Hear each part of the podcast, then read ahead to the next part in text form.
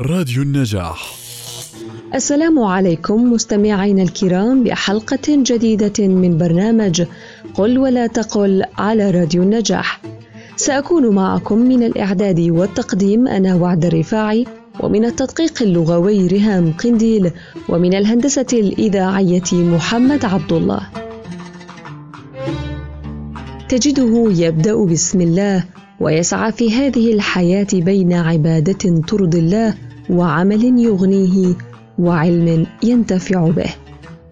يجد ويجتهد في كسب لقمة عيشه. ويكون حاضرا في مساعدة أي محتاج بكل سعته. ويعطي من طيب نفس ما يجعله يقدم على كل ما فيه خير الآخرين ومصلحتهم. ولأن ما يفعله مرضاة لله تجد أن أعماله مكللة بالنجاح وإذا لم ينجح بعضها ففيه من الرضا ما يغنيه عن الجزع. لنتوقف قليلا.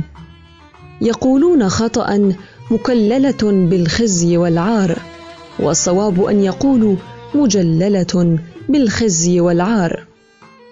والفرق بين مكللة ومجللة وفقا للمعجم الوسيط أن مكللة تأتي بمعنى التتويج.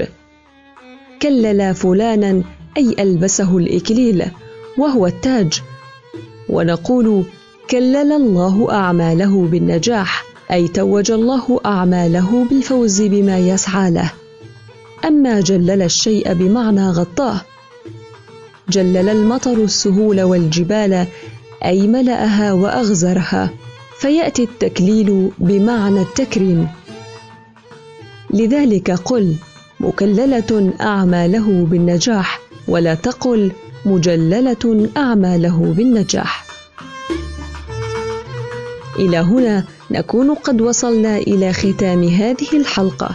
كونوا بخير وانتظروا الحلقة الجديدة عبر أثير راديو النجاح. كن مع العربية وصحح نطقك بها. ببرنامج قل ولا تقل مع وعد الرفاعي على راديو النجاح.